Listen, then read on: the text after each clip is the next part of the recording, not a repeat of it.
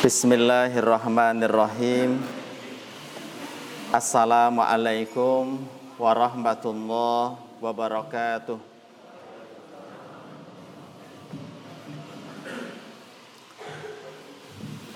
Alhamdulillah, wassalatu wassalamu ala rasulillah. Ashhadu an la ilaha illallah wa ashhadu anna Muhammadan abduhu wa rasuluh.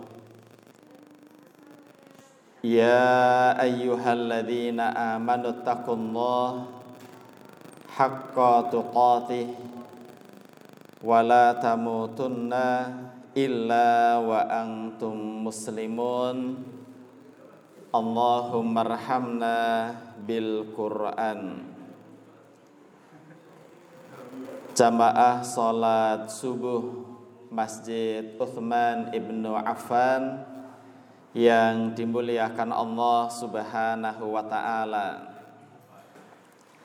Alhamdulillah atas karunia dari Allah kita bisa melaksanakan salat subuh dengan berjamaah. Mudah-mudahan salat kita diterima oleh Allah Subhanahu wa taala. Salawat dan salam semoga dilimpahkan kepada Nabi Muhammad sallallahu alaihi wasallam dan umatnya yang istiqamah hingga akhir zaman. Hadirin yang dimuliakan Allah Subhanahu wa taala, bagaimana kabarnya Bapak dan Ibu pagi hari ini? Alhamdulillah. Di masjid ini kita sangat bersyukur kepada Allah ya. Salah satunya tampaknya masjid ini jumlah imamnya sangat banyak ya. Di mana-mana kesulitan mencari imam dan alhamdulillah di sini banyak imam ya. Karena ada ada apa ya?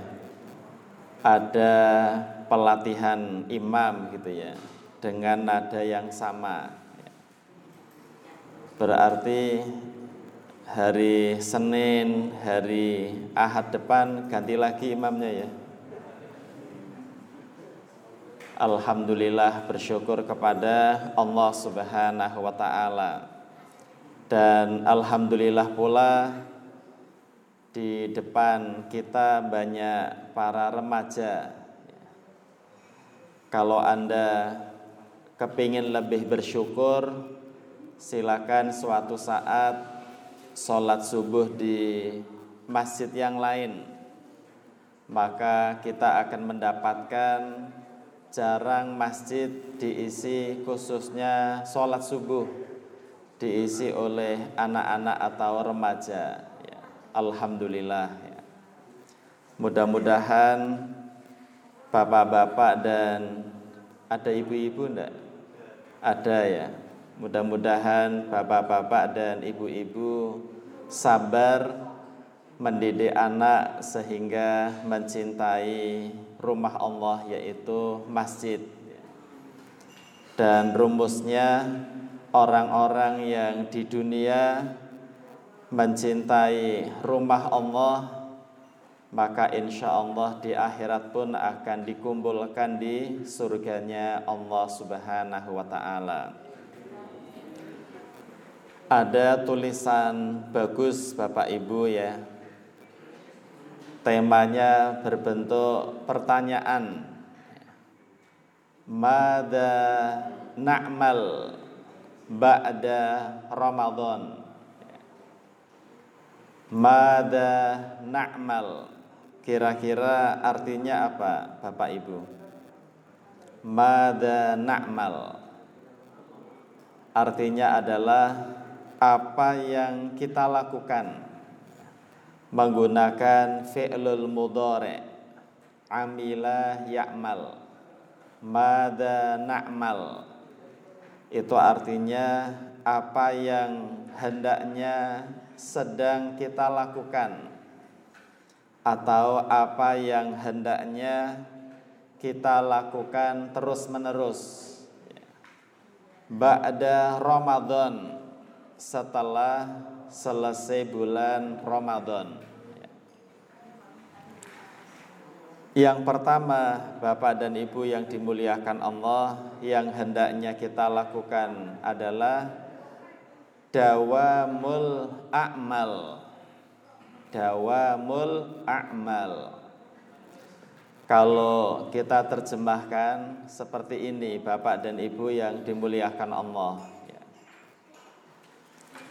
Di bulan Ramadan, rata-rata umat Islam amal solehnya atau ibadahnya, contohnya apa Bapak Ibu di bulan Ramadan? Ciri khasnya apa? Tarawih. Tarawih bahasa lainnya adalah sholat malam plus sholat witir, atau bahasa lainnya adalah sholat tahajud plus dengan witir. Maka Bapak dan Ibu yang dimuliakan Allah, hendaknya jangan berhenti.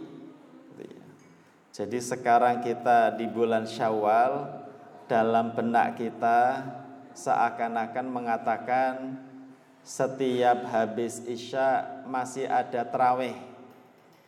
Memang tarawih itu khusus di bulan Ramadan. Maksudnya adalah di bulan Syawal terus ke sana, dalam mindset kita itu masih ada setelah sholat Isya namanya sholat malam. Tidak boleh berhenti pemikiran begitu. Jangan ada pemikiran tarawih itu di bulan Ramadan. Berarti setelah Syawal libur. Tidak ada istilah begitu. Kalau libur kerja, ya hari Ahad tanggal merah. Tapi kalau urusan tarawih, tidak tidak libur meskipun Ramadan sudah selesai. Biasanya kalau tarawih ada yang sebelas rakaat, ya. Ada yang sholat tarawih dua puluh tiga rakaat. Biasanya kalau kita sama persis itu kesulitan.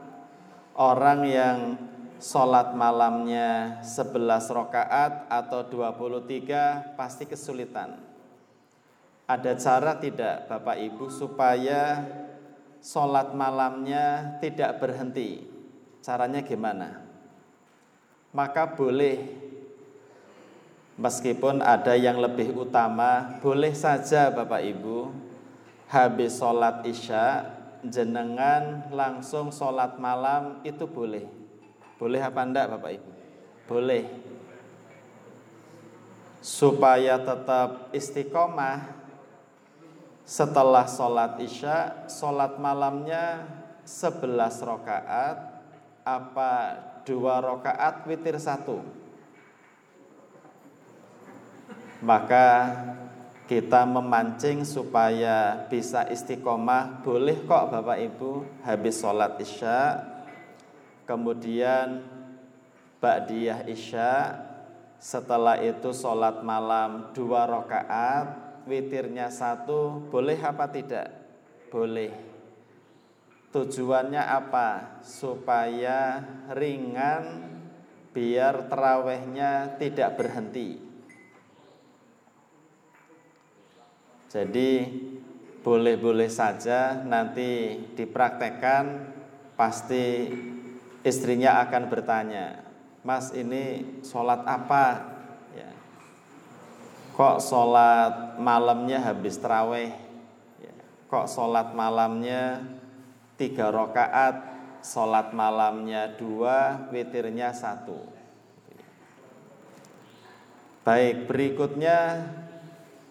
Ramadan itu khasnya ibadah apa Bapak Ibu selain tarawih? tadarus. Tadarus biasanya kan di bulan Ramadan kita semangat. Maka dalam rangka dawamul a'mal, maka jangan berhenti tadarus di bulan Ramadan kemarin. Namun di bulan Syawal pikiran kita masih Ramadan. Jadi pikiran kita memang bulannya Syawal, tapi pemikiran dan hati kita sedang Ramadan. Maka tetap membaca Al-Quran. Dan bagaimana caranya supaya setiap hari membaca Al-Quran? Caranya bagaimana, Bapak Ibu? Salah satu caranya adalah membaca Al-Qurannya tidak harus banyak-banyak. Kemarin Ramadan satu hari berapa lembar, Pak?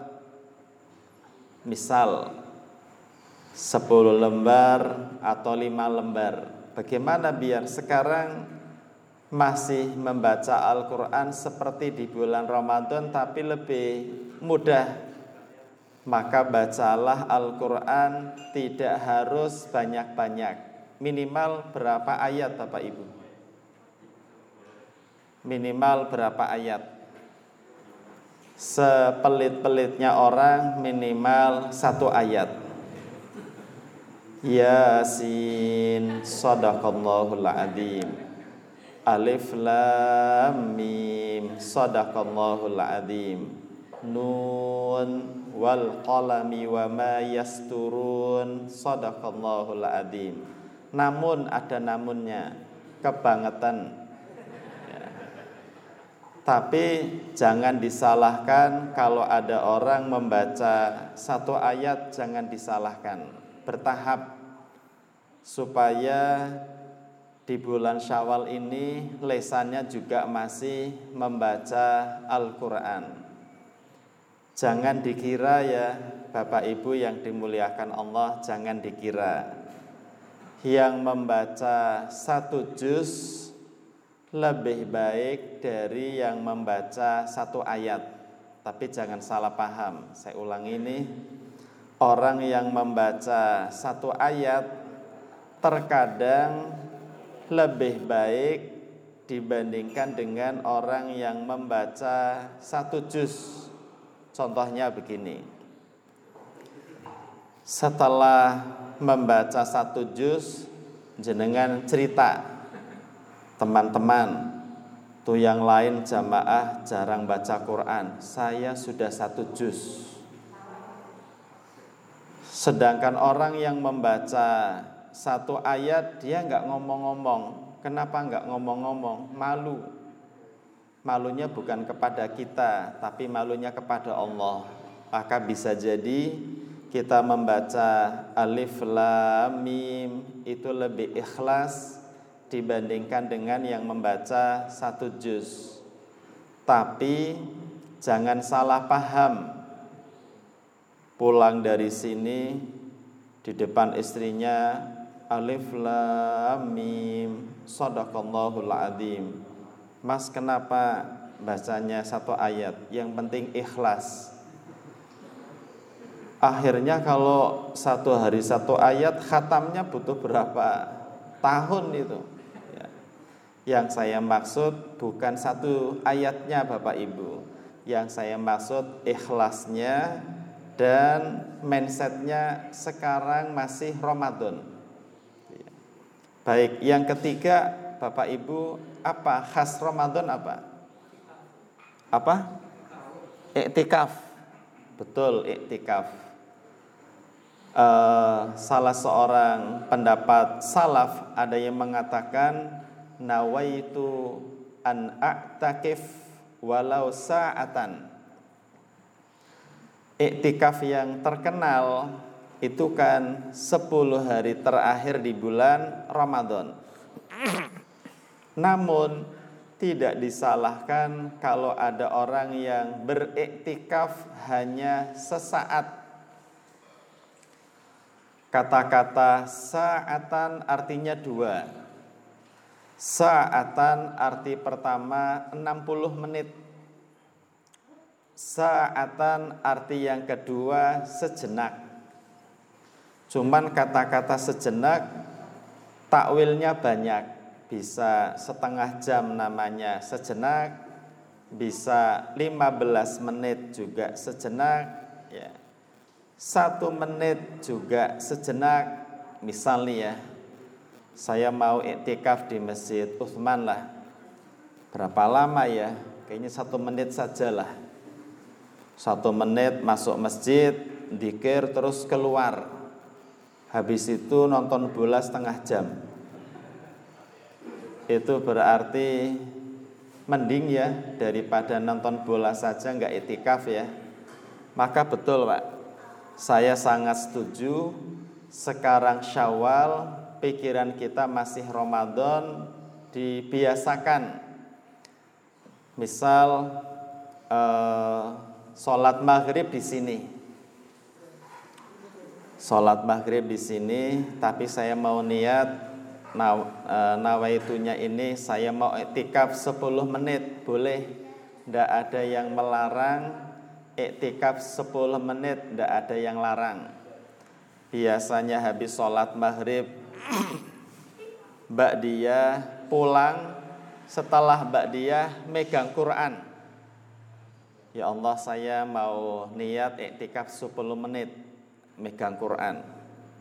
Baru megang Quran Pak, H P-nya bergetar, gitu kan ya. Oke, megang Quran apa H P ya?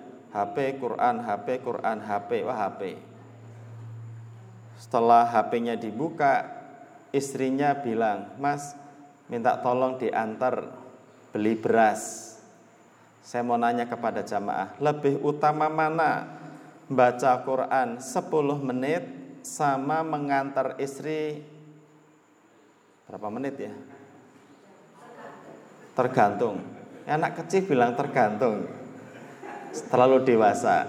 Ya, insyaallah. Oke, bahasane dekat dengan Ustaz Anang biasanya. Saya enggak lihat orangnya loh, gitu ya. Jangan sebut merek ya, ini masjid gitu kan ya. Tadi Ustaz Anang juga merek juga gitu ya.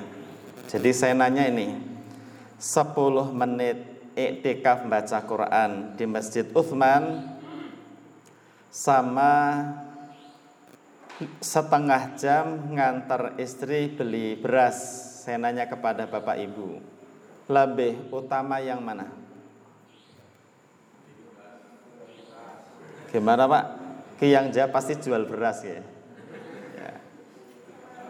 Saya ulangi nih. Iktikaf eh, sepuluh menit eh, baca Quran, alhamdulillah Qurannya banyak ini. Ya. Baca Quran eh, sepuluh menit di Masjid Utsman dengan mengantar istri setengah jam beli beras. Saya ulangi, lebih utama mana Bapak Ibu? Beras. Masya Allah.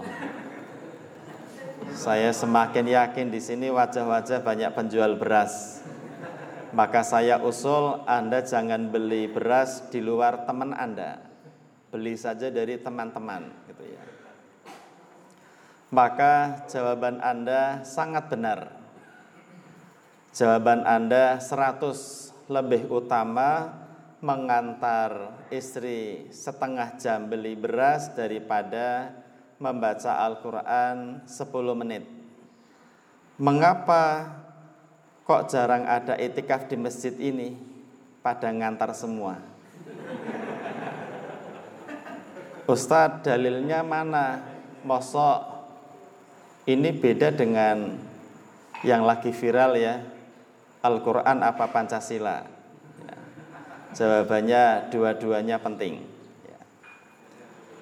E, jamaah yang dimuliakan Allah, mana dalil bahwa mengantar istri setengah jam membeli beras lebih utama daripada membaca Al-Quran sepuluh menit? Ini jangan baperan, ada dalilnya. Ini misal saat ini kita tidak membaca Al-Quran jam sekarang. Kan bisa jadi baca Qurannya nanti habis duhur, habis asar ya. jam setengah enam ini kita tidak membaca Al-Quran, hukumnya apa Bapak Ibu? Tidak apa-apa. Ya apa tidak? Yang tidak boleh itu waktunya sholat subuh tidak sholat, itu dosa. Nah sekarang setengah enam kita sedang tidak membaca Al-Quran, dosa apa tidak? Tidak apa-apa. Namun eh, tidak memenuhi kebutuhan atau hajat keluarga itu dosa. Kok bisa, gimana cara memahaminya? Rasulullah sallallahu alaihi wasallam bersabda, li'an amsyiya, saya ini berjalan, maksudnya keluar rumah, fi hajati ahadin, untuk memenuhi hajat saudara, ma'a akhin li, memenuhi hajat saudara, saudara sakit diantar, saudara kepingin hajat beli apa diantar. Ini kata Rasulullah sallallahu alaihi wasallam, ahabbu ilayya, itu lebih saya cintai. Yang bilang Rasul sallallahu alaihi wasallam, dan beliau ucapannya adalah wahyu. Min, lebih utama dari apa? An a'takif, daripada saya i'tikaf. Fi hadal masjid, di masjid ini, maksudnya adalah Masjid Nabawi yang pahalanya seribu lebih utama dibandingkan sholat di tempat lain. Syahron, selama sebulan. Maka jamaah yang dimuliakan Allah Subhanahu wa ta'ala, ternyata berbuat untuk istri, untuk anak, itu adalah terbaik dalam segala hal. Dalam urusan sedekah pun istri dan anak jauh lebih utama dibandingkan yang lain. Maka saya sering bertanya kepada Bapak Ibu, sedekah kepada istri dengan sedekah kepada anak lebih utama mana?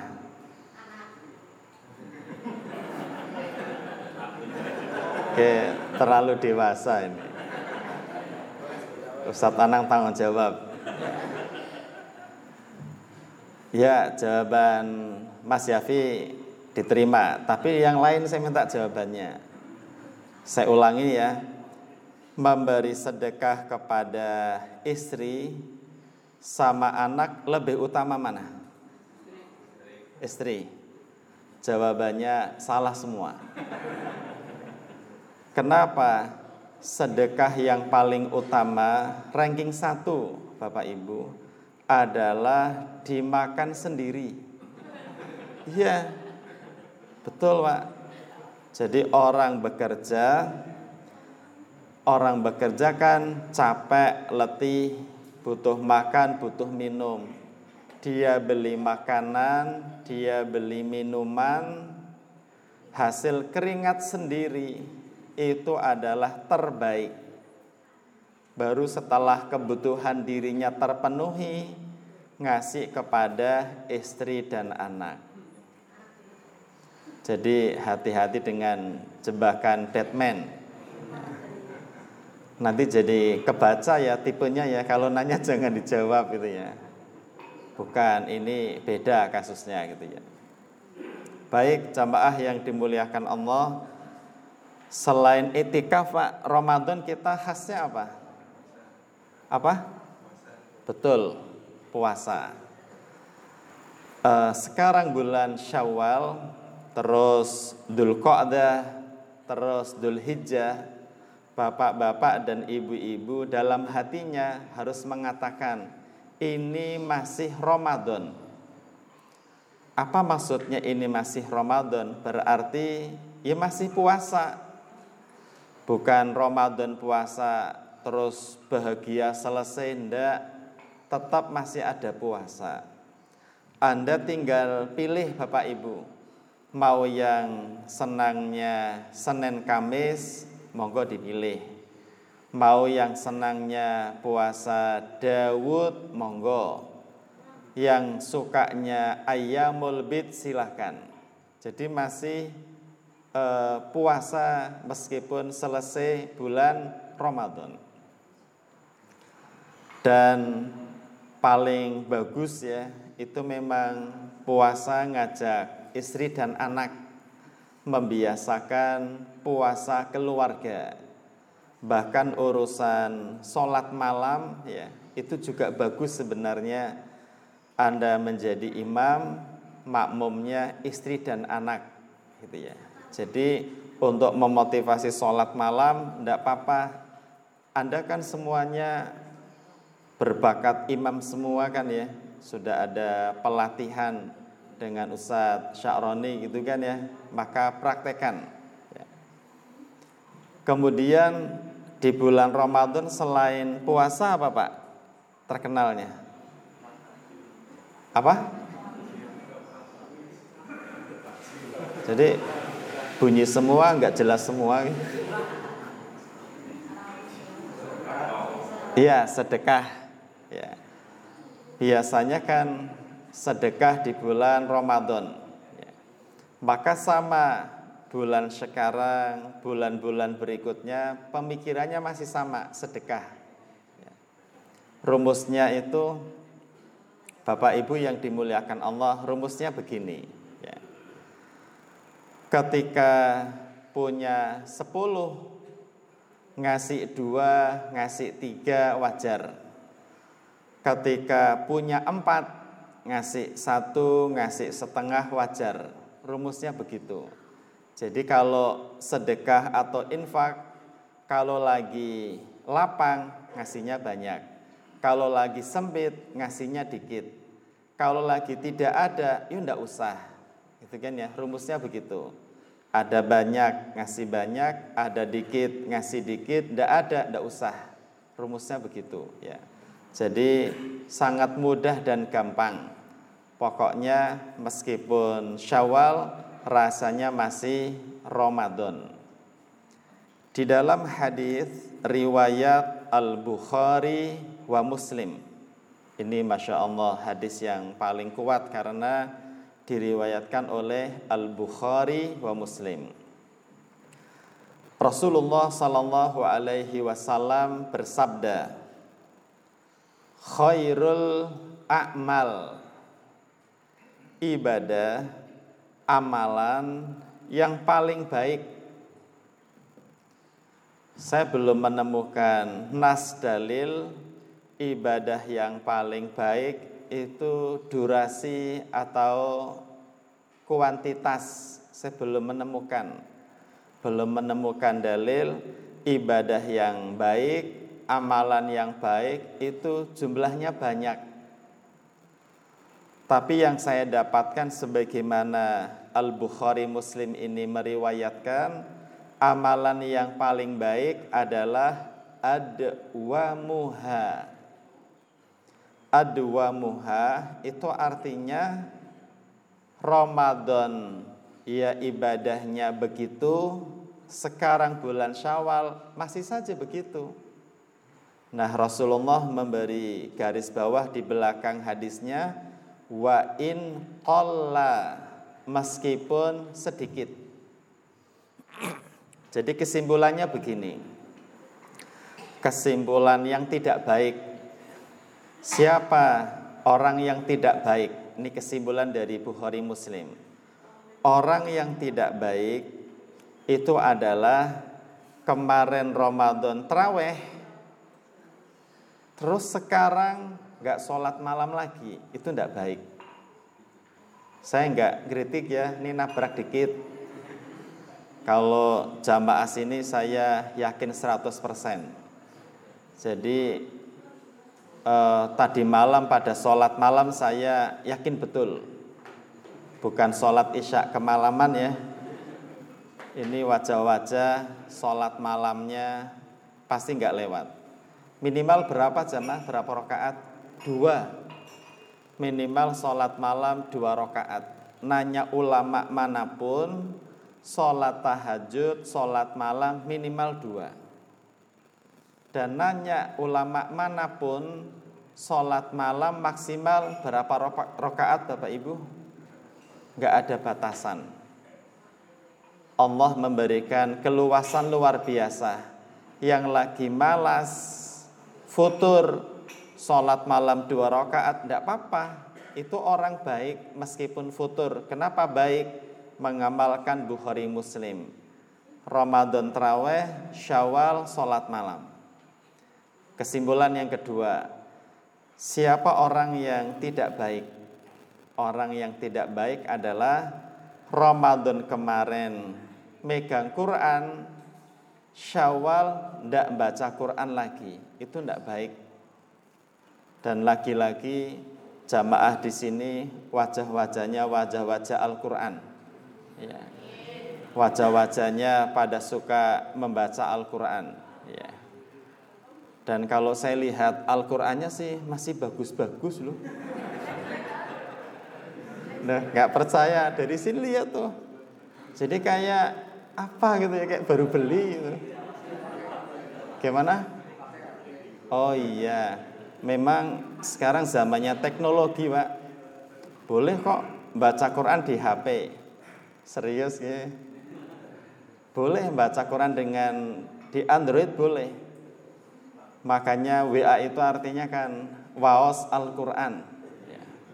Jadi memang jamaah sini orang-orang ahli teknologi. Gimana indikator ahli teknologi? H P-nya cepat rusak untuk membaca Al-Quran. Quran mushafnya masih utuh. Memang teknologi banget ya.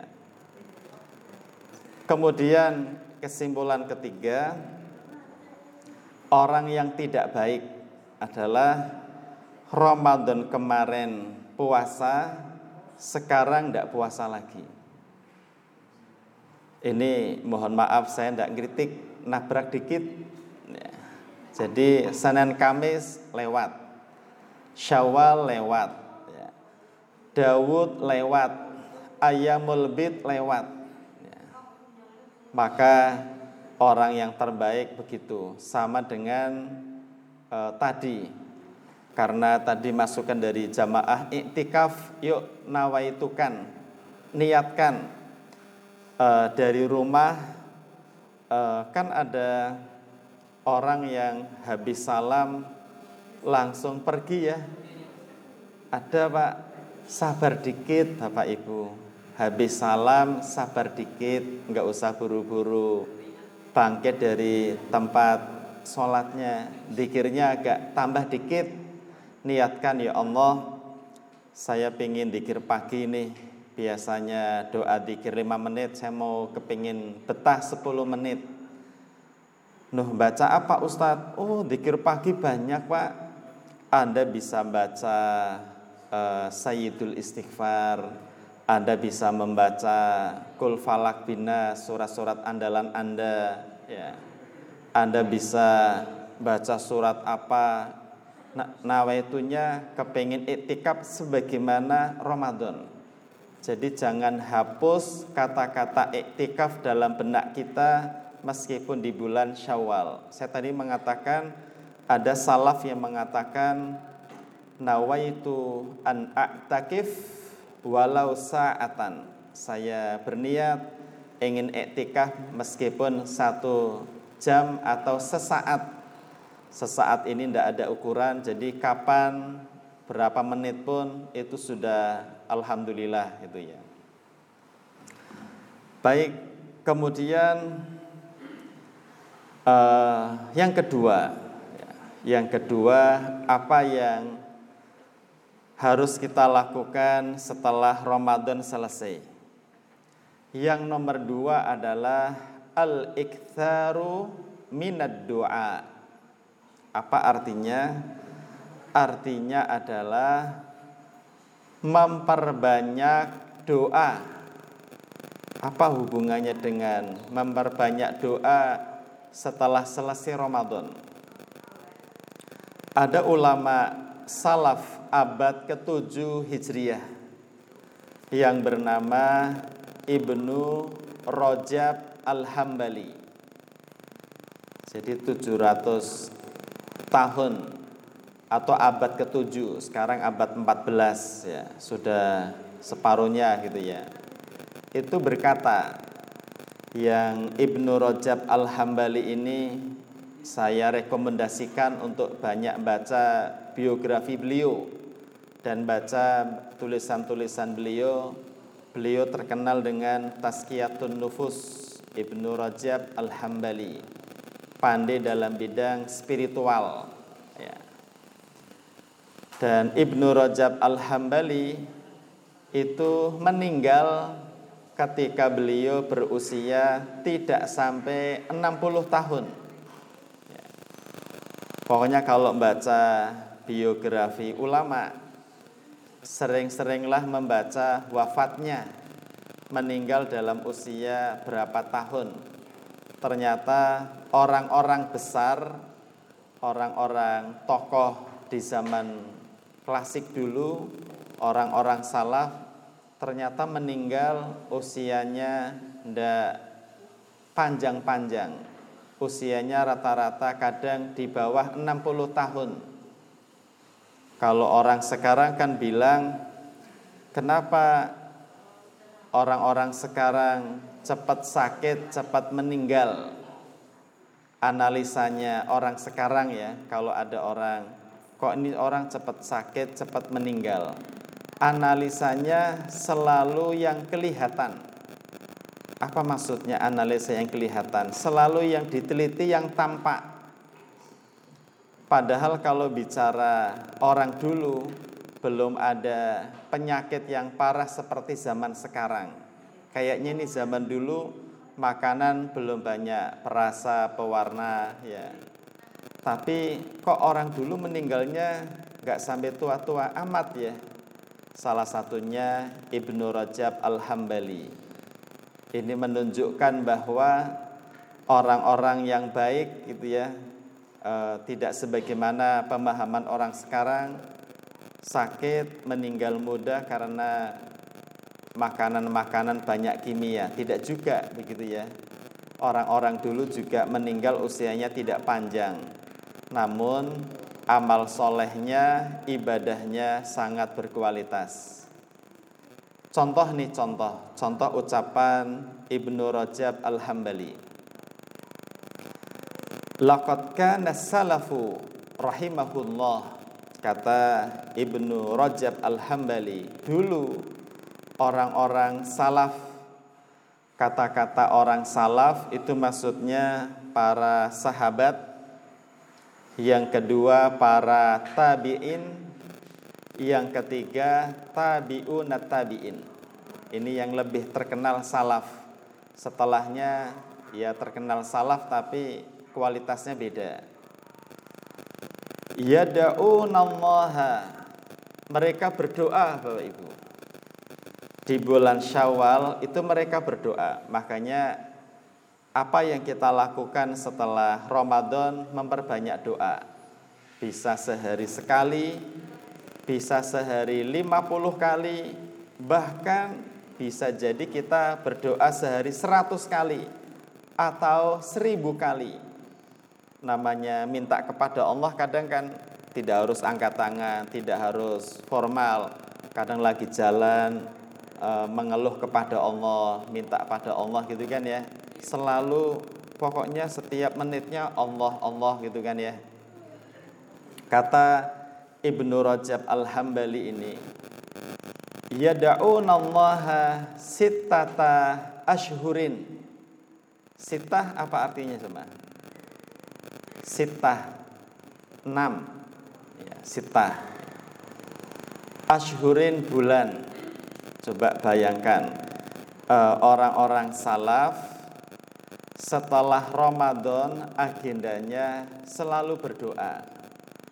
Berdoanya itu menurut jenengan lama apa sebentar? Sittata ashhurin, doanya enam bulan. enam bulan lama enggak berdoa Bapak Ibu? Lama.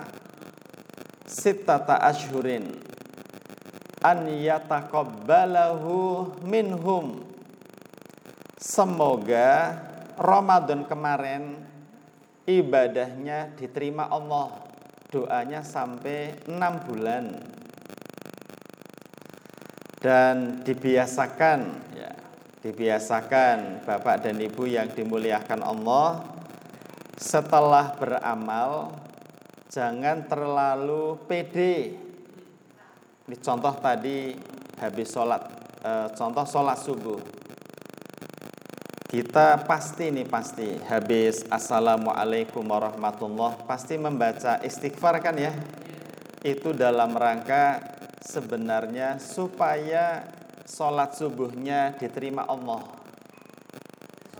Kita jangan merasa aman habis baca Quran terus ibadahnya diterima, sebaiknya jangan. Karena orang-orang dulu ini bukan jadi pesimis, bukan ya. Tapi orang-orang dulu itu membiasakan setelah membayar zakat itu masih bingung. Kira-kira kenapa bingung Bapak Ibu? Karena khawatir zakatnya tidak ikhlas. Setelah puasa selesai itu juga mereka masih bingung. Kenapa masih bingung? Tujuannya biar puasanya diterima. Nah tadi kata Ibnu Rojab Al Hambali, seakan-akan mengajarkan kepada kita gak hanya Ramadan Bapak Ibu, seluruh amal soleh sebaiknya ya.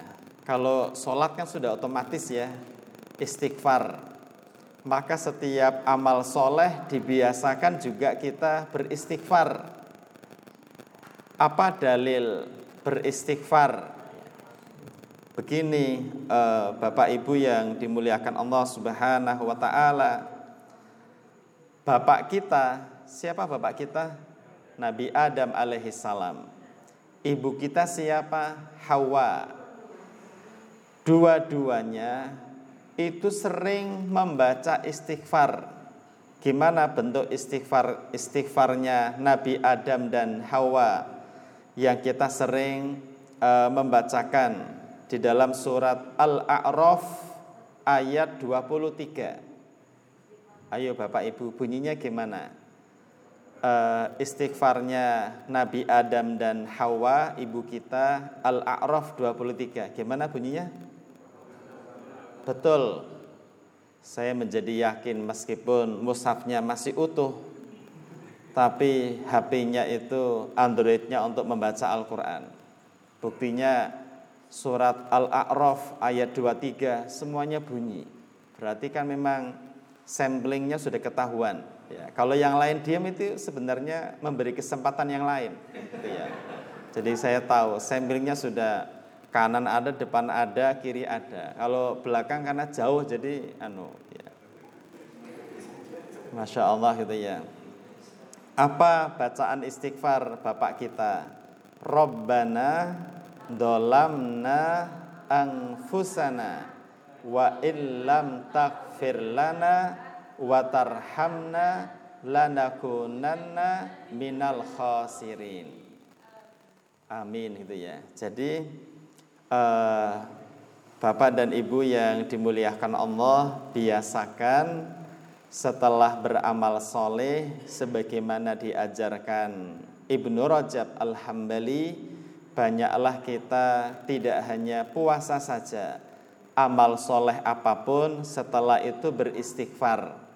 Contoh istighfar yang dibaca oleh e, Nabi Adam tadi, Rabbana dzalamna. Kalau mau istighfarnya Nabi Yunus gimana? Tuh betul. Masya Allah, samplingnya sudah jelas ya. Sekarang gantian, beda orang yang bunyi ini. La ilaha illa anta subhanak inni kuntu minadh-dhalimin. Masya Allah, ini istighfarnya Nabi Yunus ya. Jadi memang seluruh nabi-nabi, Anda bisa klik di internet, apa bacaan istighfar para nabi dan rasul, beda-beda, ada yang sama. Berarti mengajarkan kepada kita, mari eh, setelah Ramadan memperbanyak doa, semoga amal ibadah kita diterima oleh Allah Subhanahu wa taala. Tampaknya demikian yang saya sampaikan, ya. Minta maaf kalau ada hal-hal yang kurang berkenan, ya. Mudah-mudahan Allah memberi kita kesabaran, ya, memberi kita kesehatan. Apalagi sekarang pandeminya belum begitu aman begitu ya, naik turun ya. Dan mari kita berdoa kepada Allah, mudah-mudahan apa yang kita lakukan diterima oleh Allah, mudah-mudahan dosa-dosa kita diampuni, mudah-mudahan uh, kita mendapatkan anak-anak keturunan yang soleh dan solehah, dan mudah-mudahan Allah mengijabahi doa kita bersama. Allahumma salli ala Muhammad wa sallim wa radhiyallahu an kulli sahabatin Rasulillah walhamdulillahi rabbil alamin. Rabbana dhalamna anfusana wa illam taghfir lana wa tarhamna lanakunanna minal khasirin. La ilaha illa anta subhanak inna kunna minal zalimin. Allahumma ighfir lil muslimina wal muslimat wal mu'minina wal mu'minat al ahya'i minhum wal amwat innaka sami'un qaribun mujibu da'wat. Ya Allah yang maha ghafar, ampunilah dosa kami, dosa bapak ibu kami, sayangilah mereka berdua sebagaimana mereka sayang kepada kami di waktu kecil ya Allah. Ya Allah, anugerahkan kami anak-anak, keturunan, pasangan hidup yang soleh dan solehah. Ya Allah, kami mohon kepada Engkau agar kami diberi ilmu yang bermanfaat, rizki yang halal, yang baik, yang thayyib, dan mudah-mudahan ibadah kita diterima oleh Engkau ya Allah. Ya Allah, kami mohon kepada Engkau agar kami diberi kesehatan, diberi kelapangan, sehingga kita bisa beribadah dengan nyaman, bisa bekerja dengan nyaman, dan mudah-mudahan semuanya karena Engkau ya Allah. Mudah-mudahan kita yang berkumpul di sini karena Allah, berpisah pun karena Allah, mudah-mudahan kita dikumpulkan di surganya Allah. Amin ya rabbal alamin. Rabbana atina fid dunya hasanah wa fil akhirati hasanah wa qina adzabannar. Subhana rabbika rabbil izzati amma yasifun, wassalamun alal mursalin, walhamdulillahi rabbil alamin. Assalamualaikum warahmatullahi wabarakatuh.